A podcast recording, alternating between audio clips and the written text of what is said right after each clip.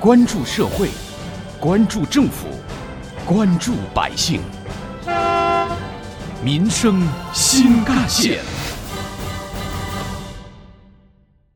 听众朋友们，早上好，欢迎收听今天的《民生新干线》，我是子文。记者在杭州费家塘路六百零六号的公共泊位上看到停着一辆浙 A 牌照的金杯面包车和一辆浙 C 牌照的沃尔沃，两辆车呢都破烂不堪，并且轮胎干瘪，一看呢就是长时间停放没有移动过了。类似于这种占着坑不走的僵尸车，在我们的生活当中呢并不少见。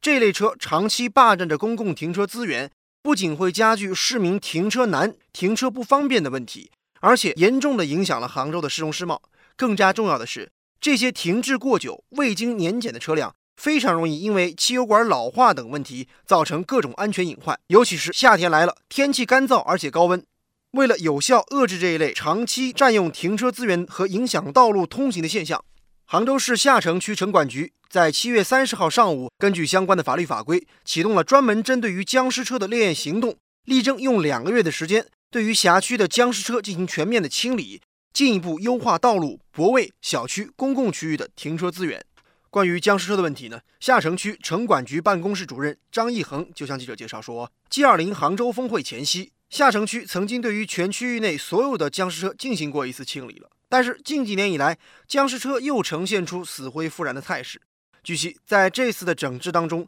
停放在城市道路、公共泊位、城市绿地、住宅小区。产权单位、城郊结合部等区域内的有外观残破、轮胎干瘪、逾期未参加安全检查、失去使用功能等等四种情况的机动车辆，都将被定性为疑似僵尸车。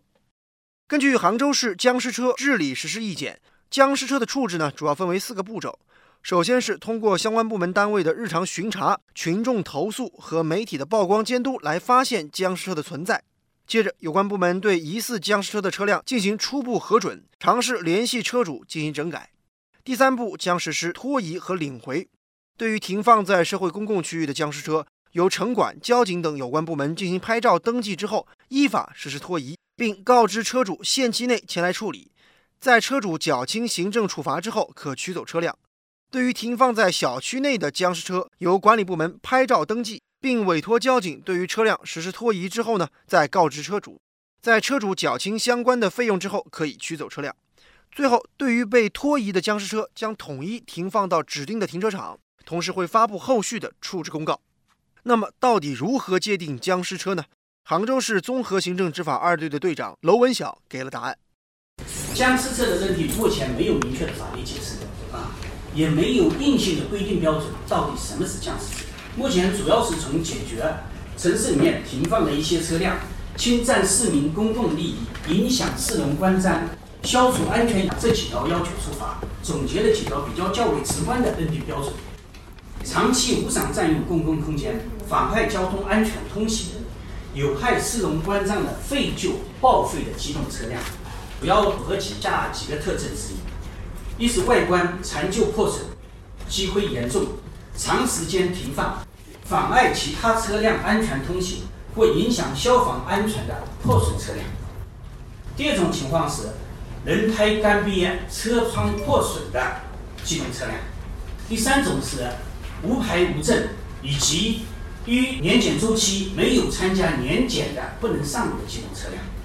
第四种是明显失去使用功能的机动车辆。主要按照这几个标准来判定。车辆长期停放的判定。杭州市综合行政执法二队队长娄文晓也给出了相关的标准。这个长期停放，我们会通过周边的店家以及周边的居民进行来了解，呃，达到一定期限的，比如说相当的一段时间里面，至少说几个月以上的这种车，那我们认定它是长期停放。有关于这次的烈焰行动，下城区城管局办公室主任张义恒也做了详细介绍。他说啊。烈焰行动将分为两个阶段，第一个阶段呢是对于公共泊位以内以及部分小区的僵尸车进行处置，第二阶段就是对各小区内的僵尸车进行处理了。也就是说啊，今后的僵尸车整治将不仅仅存在于公共道路区域，在居民小区也会加强管理。如果说在小区同一车位上连续停放一个月以上，都要向小区物业报备，不报的话也将被定性为疑似僵尸车。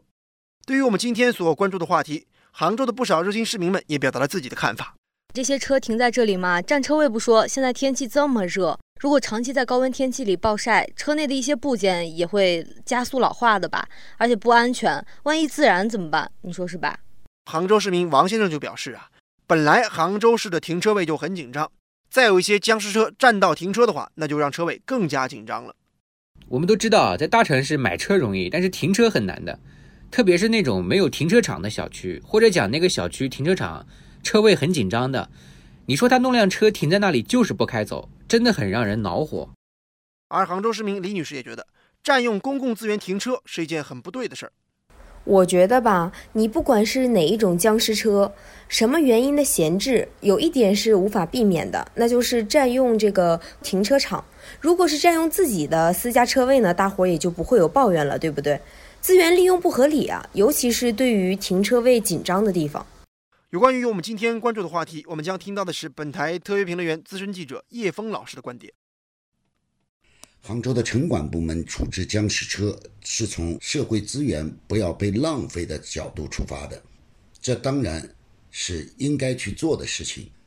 而让人百思不得其解的是，这些僵尸车的车主为什么把这个车就长时间的停在那里而不使用？甚至有些已经是破烂不堪的，也依旧放在那里。说他故意捣乱，大概倒也未必。唯一可以解释的理由，就是他要借着这个车子，不仅占用了社会资源的停车位，同时还要保留在杭州稀缺的车牌照。从这个维度来审视这种现象，恐怕也应该对限牌的政策做一些反思。今年年初，国家发改委发出文件。明确要求全国各地尚未实施限牌的城市不得继续出台限牌政策，已经限牌的城市也要加大放牌的数量。杭州从二零一四年的三月二十五日零点开始限号，至今已经整整五年多了。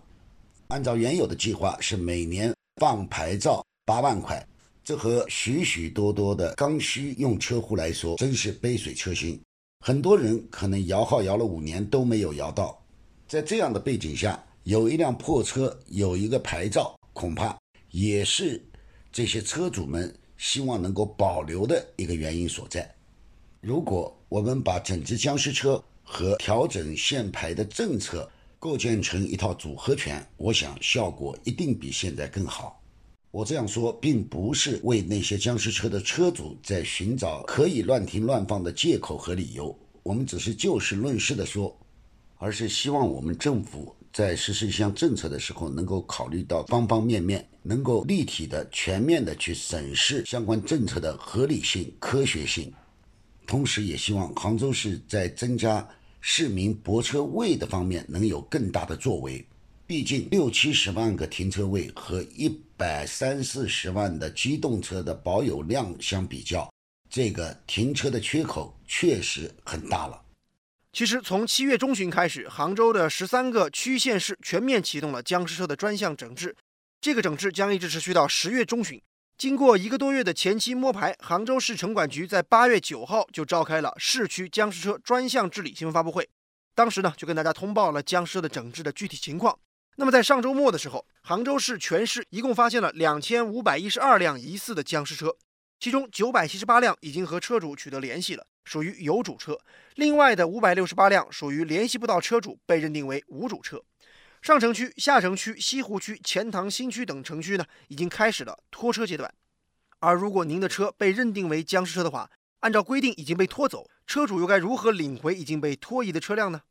其实，车主应当根据责任部门告知的情况，到相关部门进行处理。比如说，如果属于违法停车的，应当到交警或者城管部门接受行政处罚；如果属于道路公共泊位欠费的，应当到属地的管理部门缴清费用。然后，车主可以凭借违法停车的处罚凭证，或者凭借缴费凭证等证明，由部门出具放行单，就可以前往移车场进行取车了。另外，如果您身边存在着僵尸车的情况，你也可以拨打相关热线电话。或者你也可以联系各城区僵尸车整治专办，他们有公开的受理电话。你也可以通过属地的城管部门和交警部门和他们取得联系。好，感谢您收听今天的民生新干线，我是子文，下期节目我们再见。